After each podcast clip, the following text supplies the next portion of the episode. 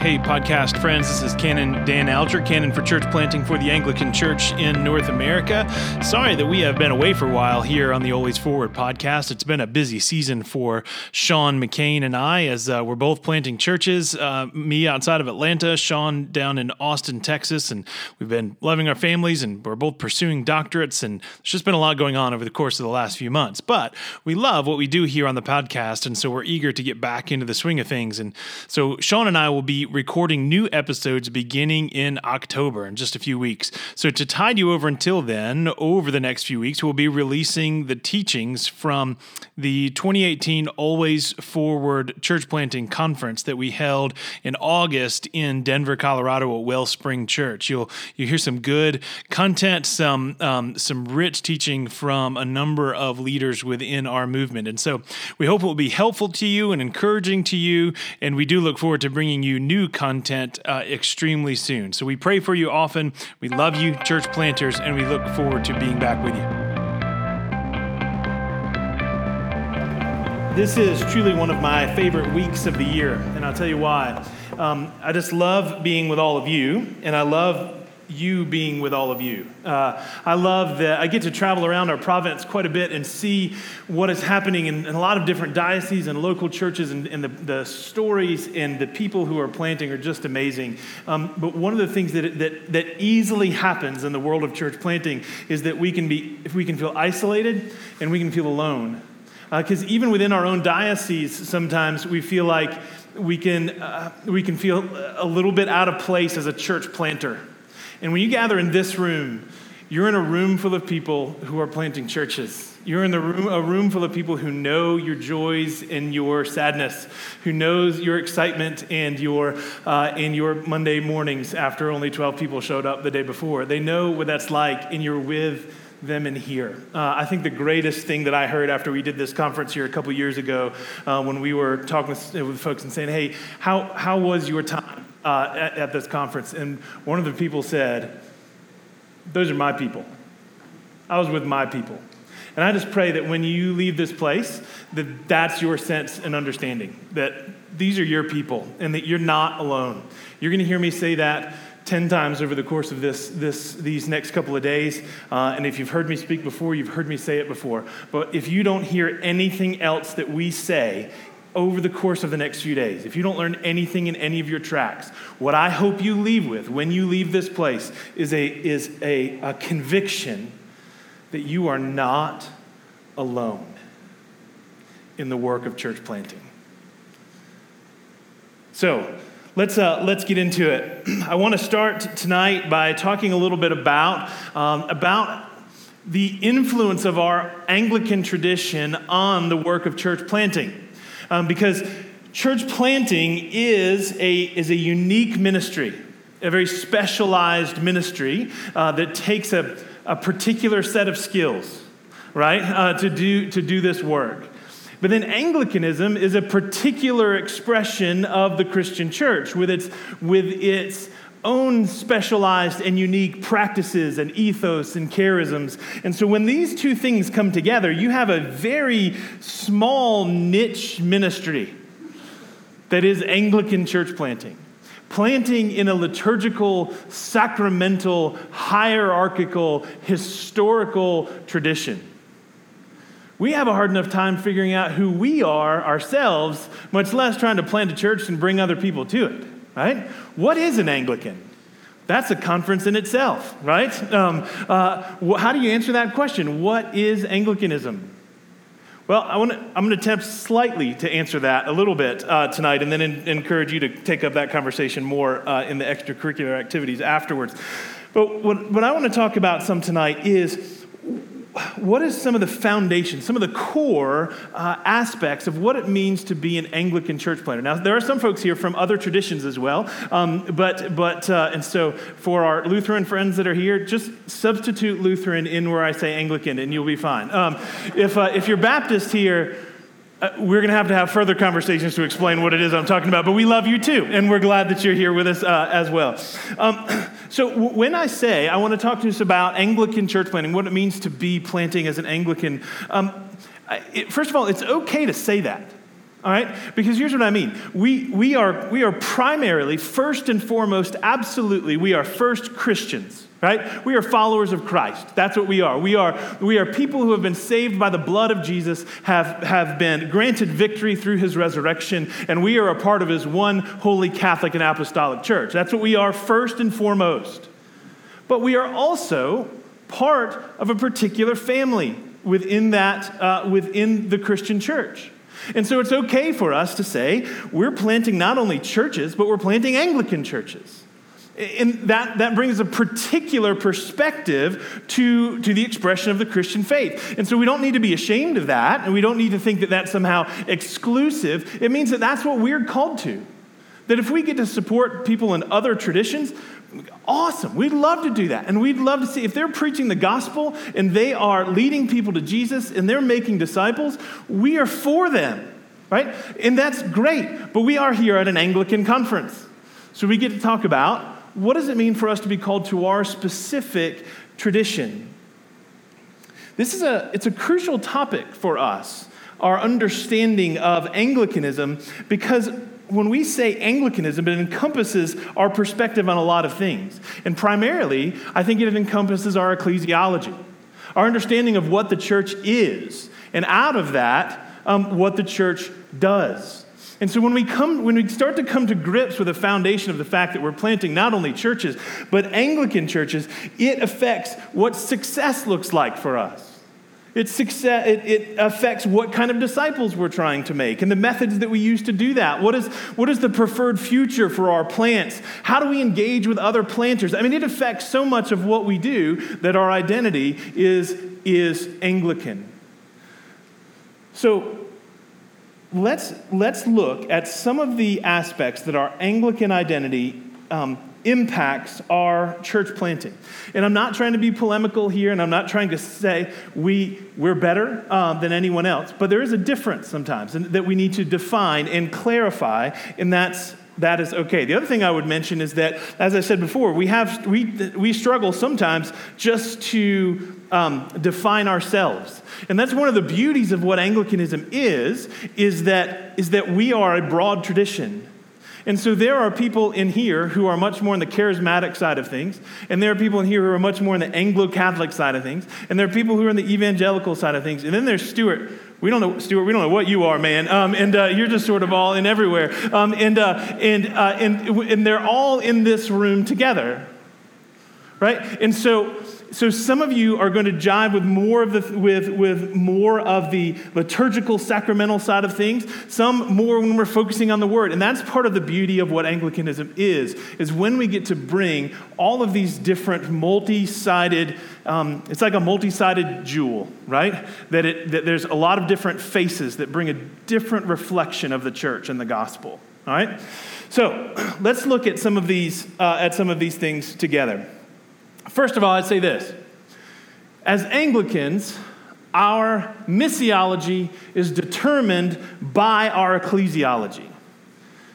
Our missiology is determined by our ecclesiology. And this is, this is a soapbox for me, so maybe you've heard me on it before, um, but I believe it uh, fully and completely. And what I mean by that is, is that a, a full understanding or a deep understanding of who the church is um, naturally leads us to a place of mission.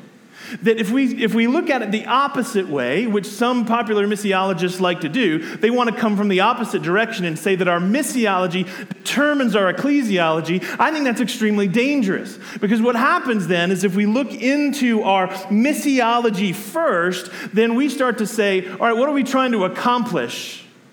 And then we say, so, so what do we have to make the church into to accomplish what we think we need to accomplish? And so the church simply becomes a tool for the work of mission. And I don't read that in the scripture. I see God building his church, and that as he builds his church, the natural impulse of the church is to be on mission. And that a strong ecclesiology leads us to faithful mission rather than just entrepreneurial ministry. And I think there's a difference. I think as Anglicans that our ecclesiology determines our missiology. as Anglicans, we believe primarily that Scripture is what shapes our truth and shapes our methods and shapes who we are. But we also value extremely highly the fact that we are not the first Christians that have ever lived. And so we think that the people who have done this great work before us should have a say in what we're doing now. And it's very presumptuous of us actually to go, well, they didn't understand. It was a completely different culture. We just need our Bible, and then we can look into our Bible. We can interpret our Bible, and we can bring it into mission into the world. No, I want the people who have been doing this for 2,000 years before me to speak into my work of local planting. I'm not smart enough, good enough, uh, spiritual enough, humble enough to do this on my own. I want to recognize that I'm simply a part of a great cloud of witnesses and that we plant along with those witnesses. When we plant, it's not just an individual engagement for us, but that we recognize we're a part of a, of a great tradition and a long line of martyrs and of saints who are now enjoying the fruit of the gospel with Jesus himself but that we are not separate from them. We are a part of their work and what they're doing. That's part of our understanding and our ecclesiology that informs our missiology. And that brings about a different perspective on church planting that if you were to, than if you were to plant without that context. As Anglicans, our ecclesiology determines our missiology. So then the question that, that, that begs then is well, how do we as Anglicans define church, right? If our ecclesiology, our understanding of the church, affects our understanding of mission, then what is our understanding of church? Well, how do we define it? We believe the creed that says we are one holy, Catholic, and apostolic.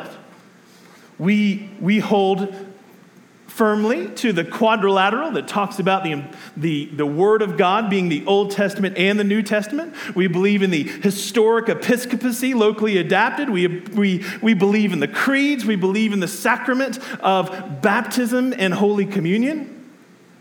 Our 39 articles state it this way The visible church of Christ is a congregation of faithful men, people, in which the pure word of God is preached, and the sacraments be duly administered according to Christ's ordinance, in all those things that of necessity are requisite to the same. The pure word of God is preached, the sacraments are duly administered. Well, what else? What else informs our understanding of the church? What else informs our ecclesiology? I mean, it's, it's easy to look at that and go, I didn't hear anything about mission in there. Uh, pure word of God preached, sacrament, mission. I think the reason that mission is not in there is because none of the other things make sense if mission is not firmly built into it.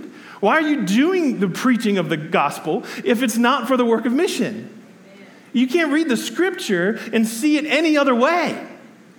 That always the word of God is going out to the people who don't know him um, and, and, and building up the people who do know him so that they can go out and spread his glory and spread his gospel. You, it, it makes no sense to have a church that is where the pure word of God is preached and the sacraments are duly administered if there is no mission.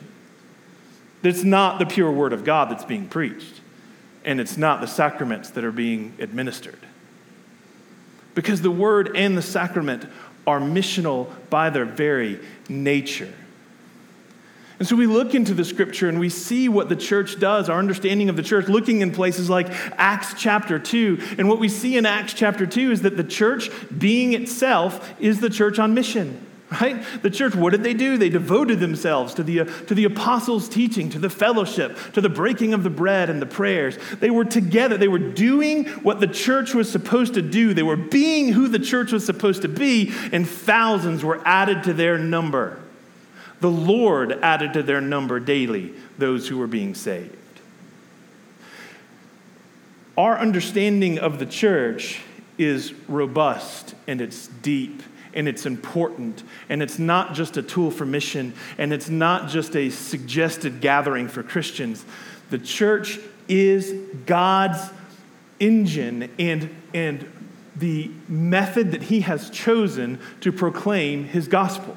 It's always through the church. We were studying this morning uh, in, our, in our national team meeting. We were looking at Acts chapter 13, and this is the sending of Paul and Barnabas. And when you see what happens there, it says that there were teachers gathered together and prophets, and they were, they were gathered together in Antioch. And it says that the Holy Spirit told the church to set apart Paul and Barnabas for the work that God had them to do. So the, the church came together, fasted, prayed, laid hands on them, and sent them out. What I want you to see in that is that it was the Lord who had the mission, it was the Lord who set them apart, but He didn't just go directly to Paul and Barnabas and say, Leave.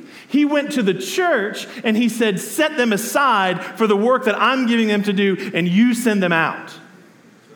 That's ecclesiology leading to a proper missiology. And so I say, you as church planters must be sent by the church.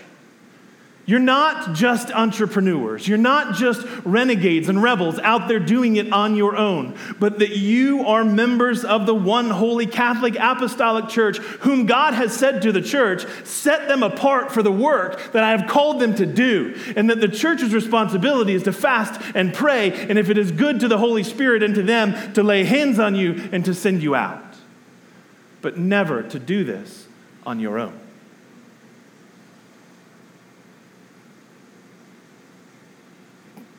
God says things like this to his church and to his disciples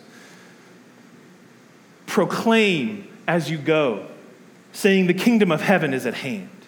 Heal the sick, raise the dead, cleanse the lepers, cast out demons proclaim and do these acts of power. He says in Ephesians chapter 3 that through the church, the manifold wisdom of God is being made known to the rulers and authorities in the heavenly places. Do you understand what's happening here? This is more than just church planting. We're trying to start a new church so that we get a solid paycheck and have a good number of people in seats on a Sunday and that our diocese grow and that we have that we have somehow expanded our empire. That what is happening here is that the gospel through the church is being proclaimed here in this earthly place where we live, but to the very heavenly realms that the glory of God is being shown through the mission work of the church. That's what's happening in the midst of church planting. It's so much bigger than I know we came here going, I need to know when I'm supposed to have a vestry and, and, should I put a mission statement together and a vision statement or a mission and values and vision and how does that go together? But listen, before you get to that, those things aren't bad, but before you get to that, recognize what you were a part of. You are a part of the church who has been sent to proclaim the good news to the ends of the earth and beyond the ends of the earth into the heavenly realms itself. That is what you are partaking in in church planting, nothing less.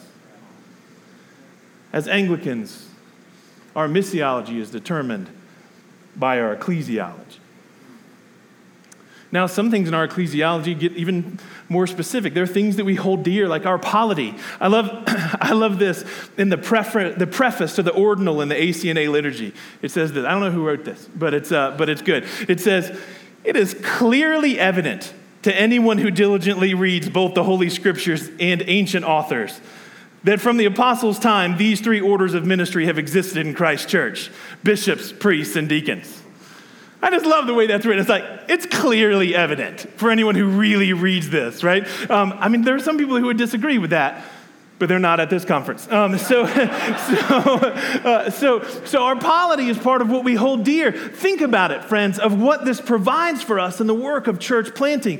We have bishops who help to give us oversight, who help to care for us, who are our apostolic examples in this, right? Who, are, who should be breaking new ground for us to be able to go out and do this work, to give us coverage, to provide for us. They carry a big shepherd stick because they are our shepherd to lead us to places of flourishing in our ministry. What a gift from God bishops are if bishops are doing what bishops are supposed to be doing.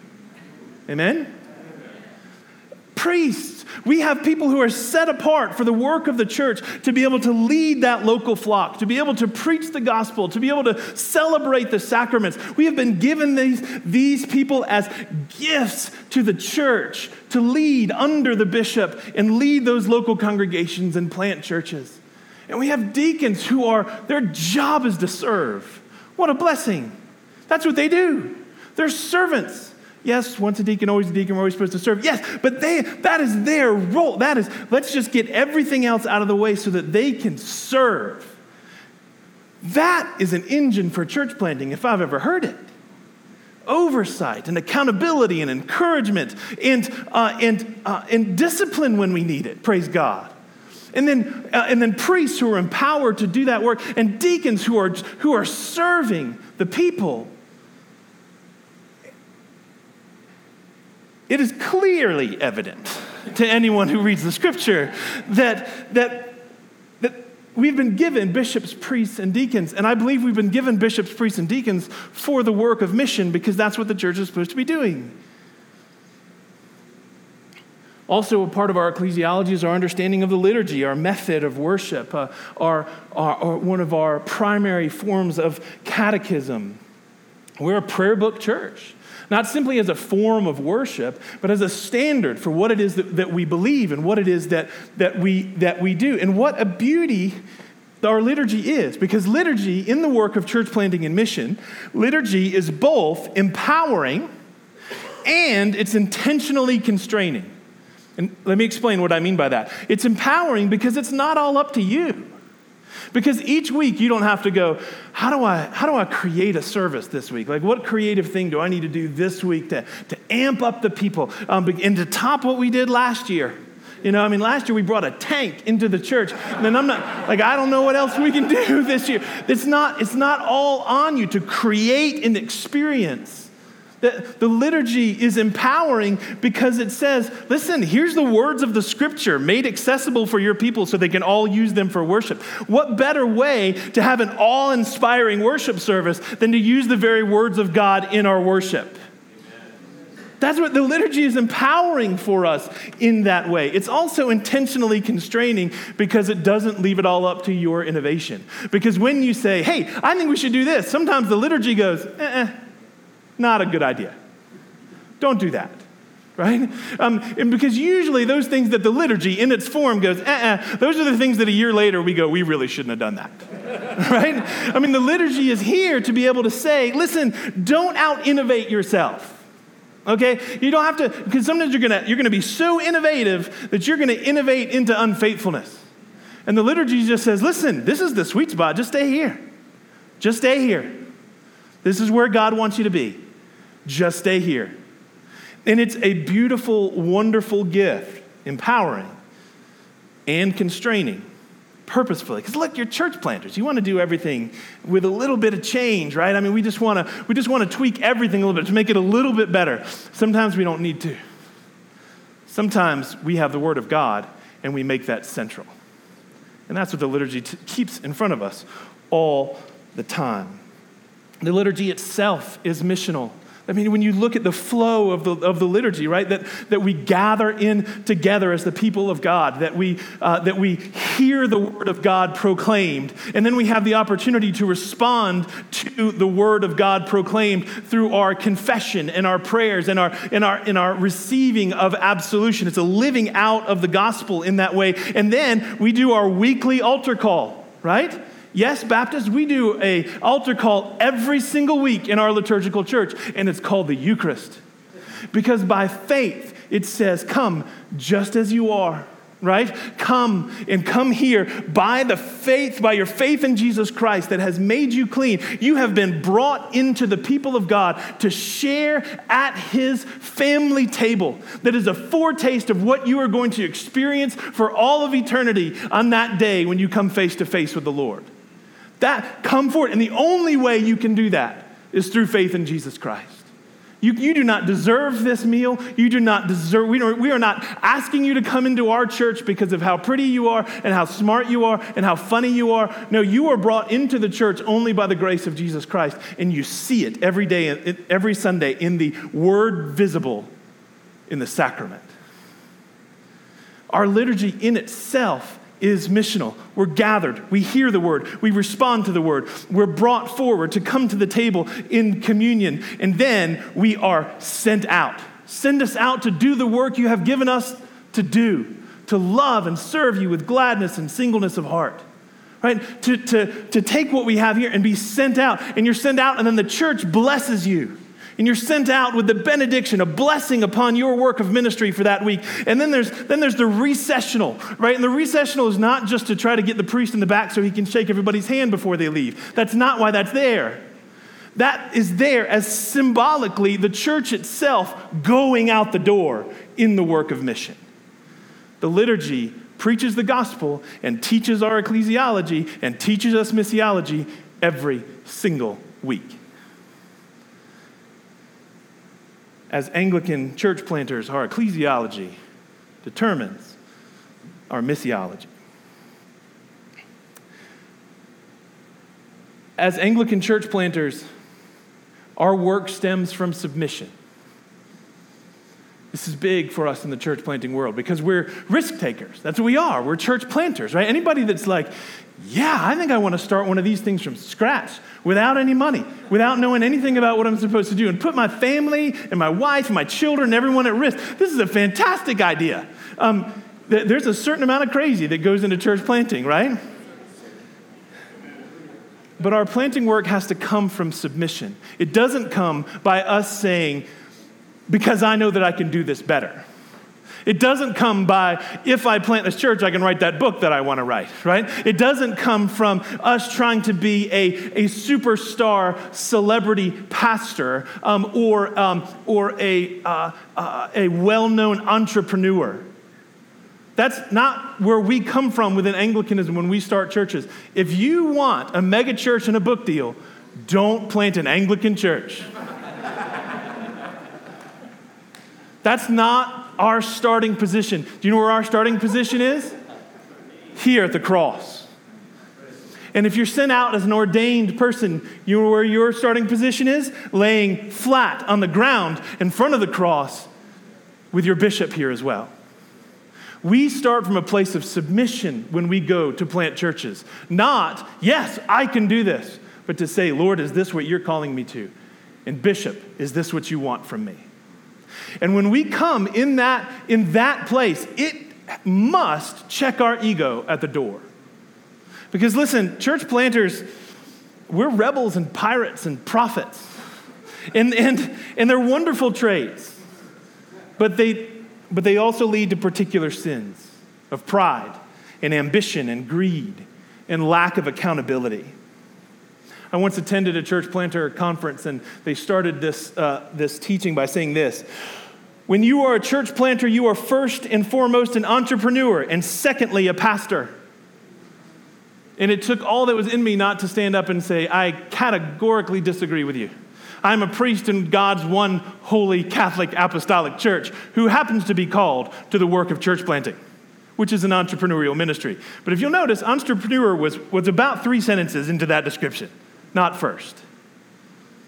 We start from a place of submission, laying in front of the cross. Our church planting within Anglicanism takes some of its learning from monasticism and our monastic heritage that is ministry over the long haul in the same place. It's hard, see, friends, if you, when you want to get into the work of church planting, you want to learn more about this. There's a thousand books you can read. But most of them do not come from the same perspective that we do on so many things, especially our ecclesiology. And it's hard to figure out some of the things of what they're saying and their methods that they're putting out there and then, and then bring that into our Anglican tradition and our Anglican ways of doing things. Um, and, and, it's just hard to, to translate those things. And so the, the wisdom that is taught oftentimes within church planting is this understanding of launching large, right? And, if, and it works for some people and fantastic if it does. But you read Nelson Searcy's book, Launch. It's got those weird plastic chairs on the front. If you're a church planter, you probably have it on your shelf somewhere, right? Um, and then you start to read it, and he says things in there like, like, yeah, what, what you want to do is have some preview services, and hopefully you'll have like 300 people or so at your preview services, and then that's going to shrink down maybe a little bit to 200 or so. And then you've really got a good core group to get this thing moving. You know, and we Anglicans, we're going, Dude, that's a mega church. Like we've got 200 people. we are we are coasting at that point. You know, um, we're like we got to start planting churches. There's too many people in here. Get them out, right? You know how, many, how much communion bread do you have to make every week? This is this is just logistically not possible, right? I mean, we read that stuff and, and then we start to and we do Anglican church planting. and we go, it's not going this fast. It's not going, it's not going fast enough. Like, what am I doing wrong? Friends, church planting in the Anglican tradition is so countercultural to the dominant culture of, of our Western culture, period. But then, even within the church as well, it's not usually going to go that fast. Now, if the Lord wants to add to your number daily those who are being saved, and it's in the thousands, I will rejoice with you. And I will give you my canon job, and you can take it and teach everybody else how to do that. But my experience, friends, is that Anglicanism is a long obedience in the same direction when it comes to church planting. Because we are both, we are not primarily planters, we are planters and priests at the same time. And so we're not just gathering a crowd for the sake of gathering a crowd, we are building the church, and that takes longer. And I'm not talking bad about Nelson Searcy. Honestly, read his book, learn some stuff from it. It's great. And people have come to know Christ through it. Fantastic. But it doesn't mesh well with, with who we are and what it is that we do, oftentimes. It is, our methods are different because how we're pursuing things are, is different. Our ecclesiology is different. But I think there's value because there's depth and there's beauty, and it's something that I believe will be lasting. The fads are going to come and go. The, the, the newest megachurch is going to come and go. But what we have in the liturgy is thousands of years old. What our understanding of the church is thousands of years old, and it's lasting. Anglican church planting must be engaged through the, pursuit, through the pursuit of personal and corporate holiness. I've been to so many different church planting classes and, and, and conferences and, and read the books, and holiness does not come up very often. Strategy does, methodology does. Right? How are we going to get the butts in the seats? That, that, that comes up a lot. How are you going to fund it? How do you raise money? How the, the mechanics, the nuts and the bolts, that comes up a lot, but not, and they'll talk about self-care some. That's important. Self-care is important. But to say, listen, before we can even talk about those things, we have to talk about personal holiness. And we have to talk about corporate holiness. To, that we have to answer the question honestly when we start the work of church planting in the Anglican tradition and say, would you rather have a large church or a holy church? And if your answer is large, stop planting churches. We don't need more large, unholy churches. We need churches who are hungering and thirsting for righteousness. We need disciples who are longing for the holiness that comes from the gospel of Jesus Christ. And in church planting, there's oftentimes a, a, a, competitive culture that, we, that we're either comparing ourselves to others or we have contempt for the way that someone else is, is planting their stupid church over there, right? There's this, this, this, this competition that comes, and we have to be outside of that. When we enter into this in the Anglican tradition, we have to not compare ourselves to mega churches and to other traditions, and we bless them, but that's not who we are, and we have to be beyond that. We have to focus on this stems from holiness of heart and life, and that what we are creating through the grace of God and the power of the Holy Spirit is a holy people. A holy people. And if you are in this for anything other than that, repent, put your planting on hold, and let's do some soul searching and some coaching before you go back out there. This has to come through the pursuit of holiness. And that means that it's not just the results that matter.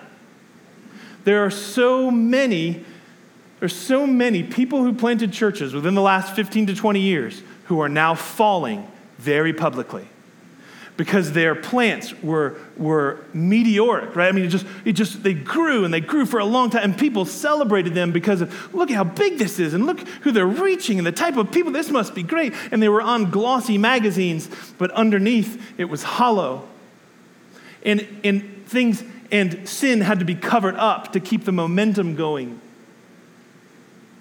And it's not just, we're not just talking about hip, trendy pastors.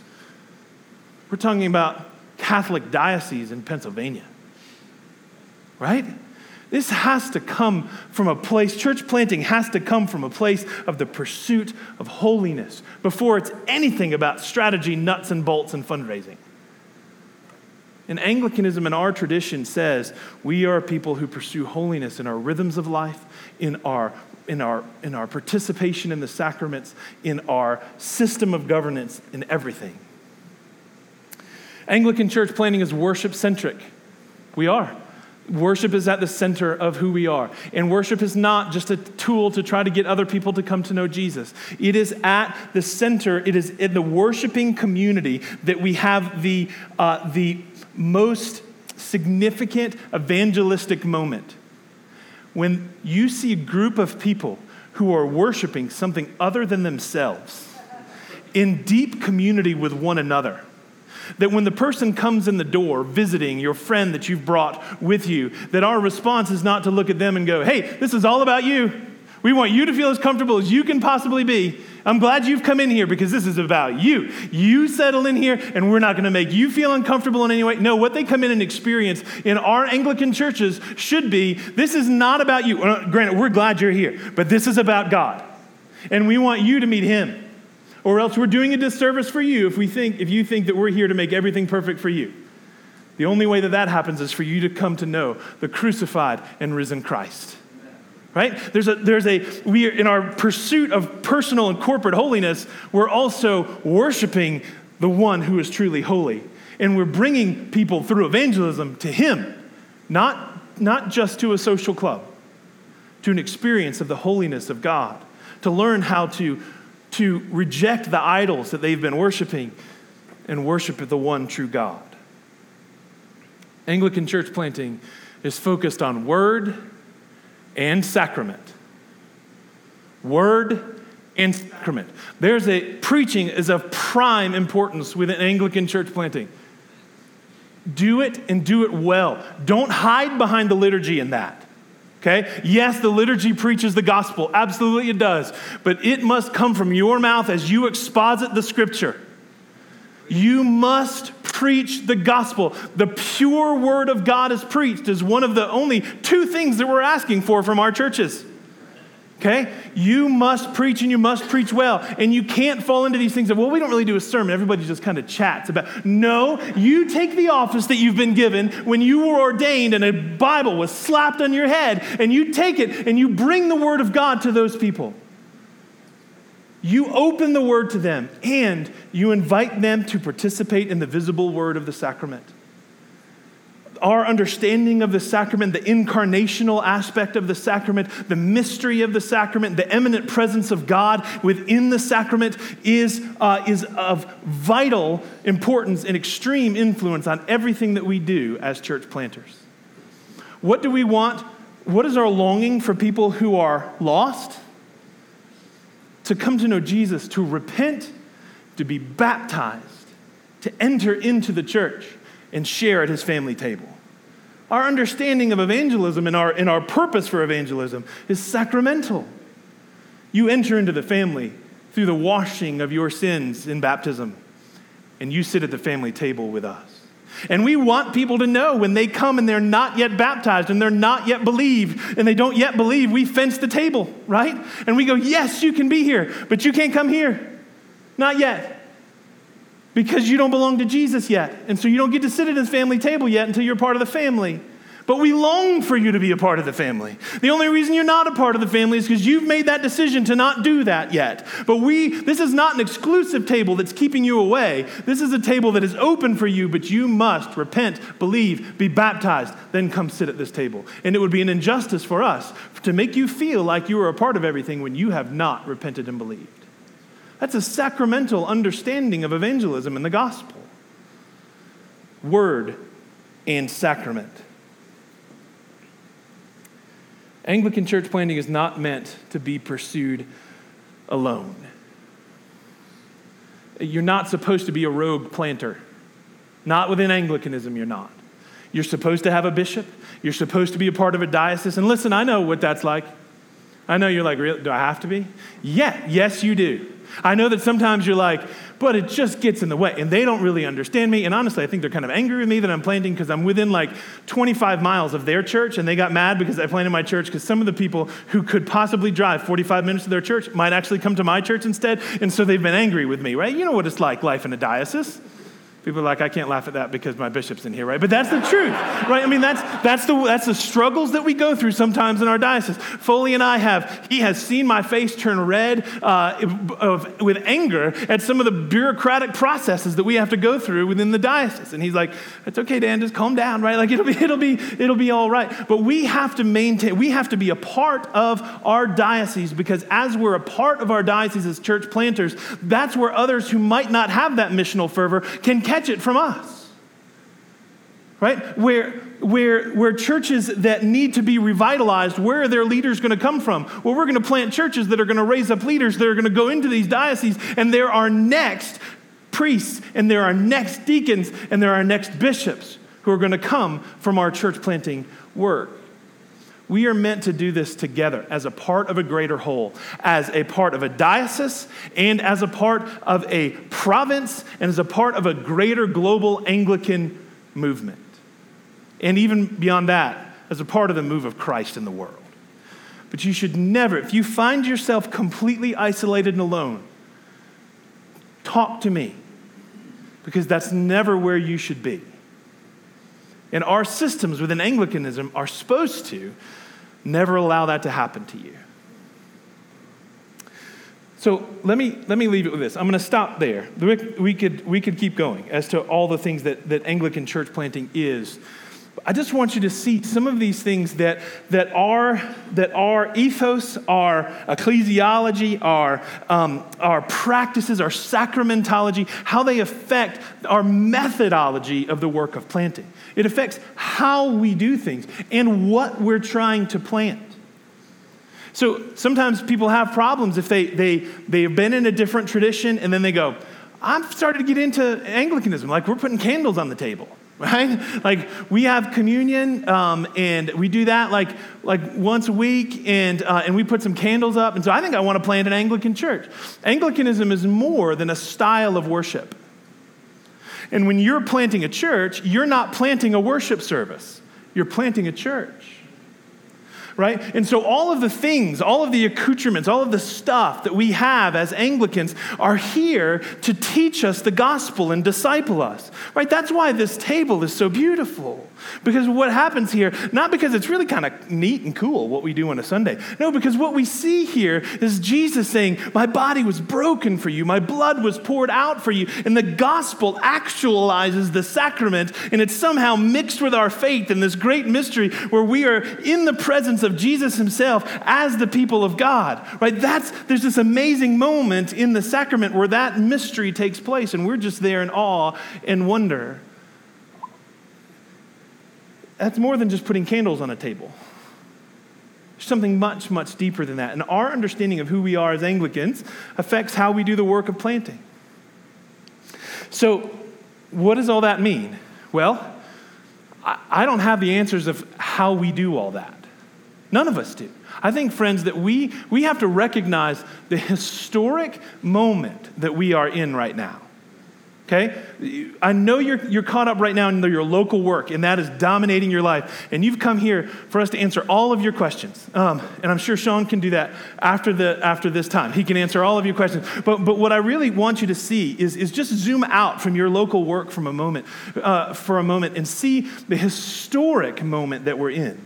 We've, we have, through all the realignment stuff that we, that we have been a part of and that we are in now globally, we are in a moment of mission, uh, in a moment of regaining our Anglican heritage that is a gospel, word, and sacrament missional heritage. We are at a moment where we can grab this and that we can move forward in the work of mission unfettered in a way that we have not been able to for decades and decades and decades and decades decades.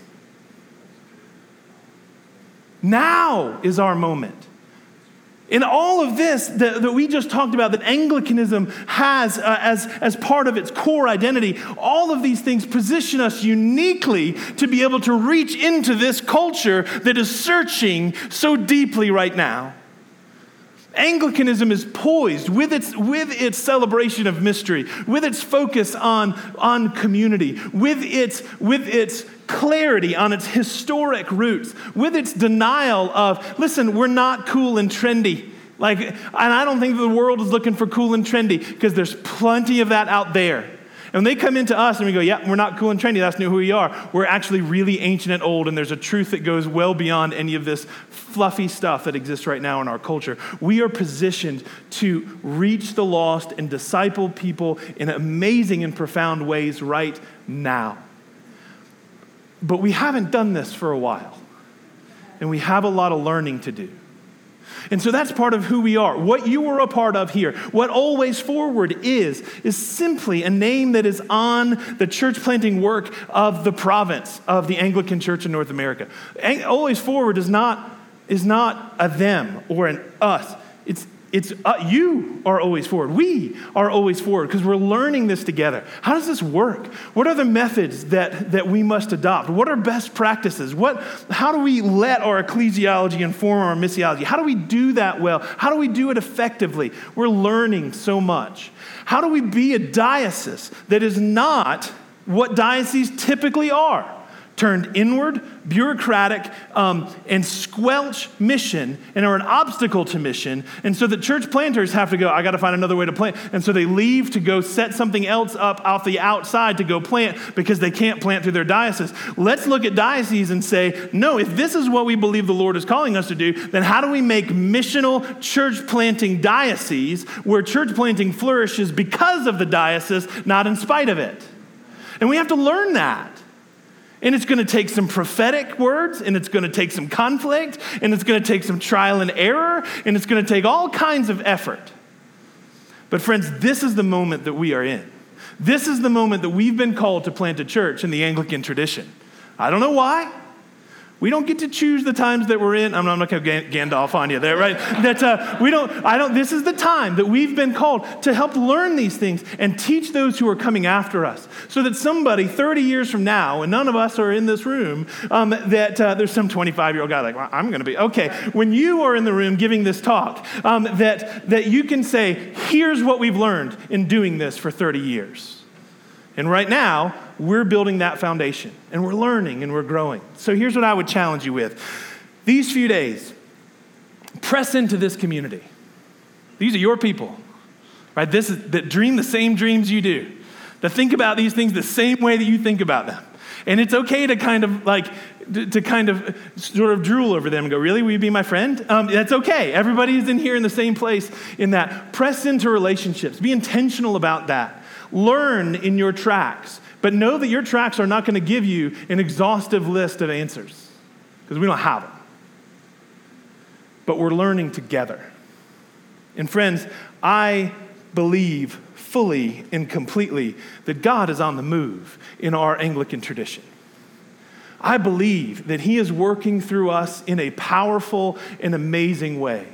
I don't know how it's all going to turn out, but when I see the things that are happening globally, when I see what's happening in people's dioceses, when I hear the stories of local church planters, when I see what is happening even in the local church that I'm helping to plant outside of Atlanta, I say, God is working through this. Looking at all of you who are gathered in this place, so many of you never thinking that you would be at a church planting conference, I see the miraculous work of God. And so, friends, I hope that over the next few days, you're inspired and you're encouraged. And, and yeah, sometimes you're going to get frustrated, but bring that frustration here too and go, we just can't figure this out. And why is this so frustrating? This is a place where you can do that because I want you to see that you're a part of a greater whole. You're a part of a family. You're a part of a movement. You're a part of a historic tradition. There are bishops here that are supporting you and loving you, and we thank you for being here. Um, this, these are your people, and you are a part of a movement, and we're learning it together. And so I just want you to keep a big perspective as you go through this, these couple of days in your church planting work. That yes, you are, you are planting in an uncertain time. And there's not money from your diocese usually to help you out a lot. And there's not a lot of programs to help really support you. We're trying to change that, but we're, and we're working on it and we're moving that direction. But, but what I want you to see is that you are not only planting a church, but you are planting a movement. And that the churches that you are planting now are going to lead to more and more churches. That we may, will never see the entire fruit of what is happening, uh, that what is God is doing through our midst, through us in our midst. But God is moving, and He's moving through you, and He's calling you to be a part of it. And so, friends, be encouraged this week, be equipped this week, be challenged this week. And remember, no matter what else you forget, don't forget that you are never, ever alone as you go through this work as an Anglican church planter. Pray with me.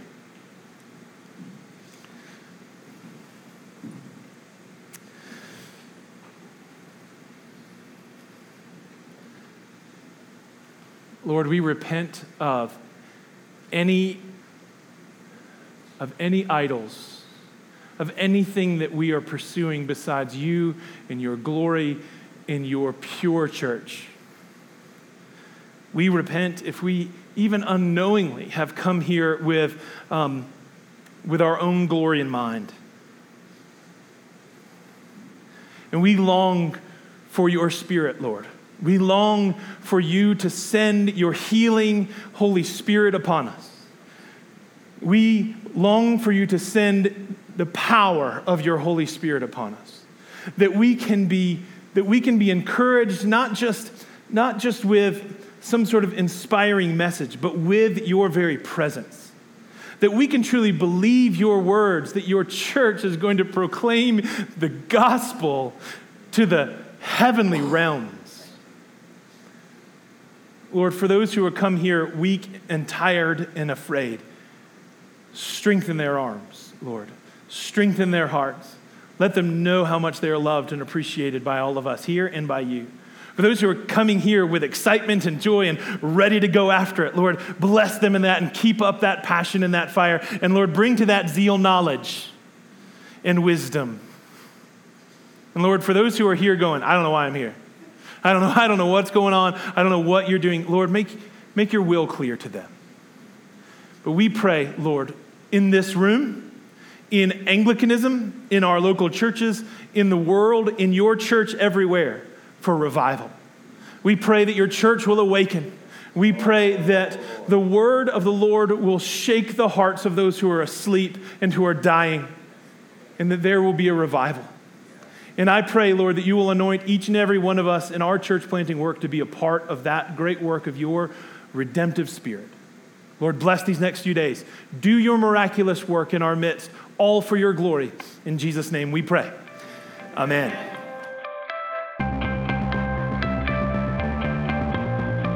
Thanks for listening. For more information, visit us at always-forward.com. And be sure to check out the Always Forward podcast on iTunes with new episodes coming this fall.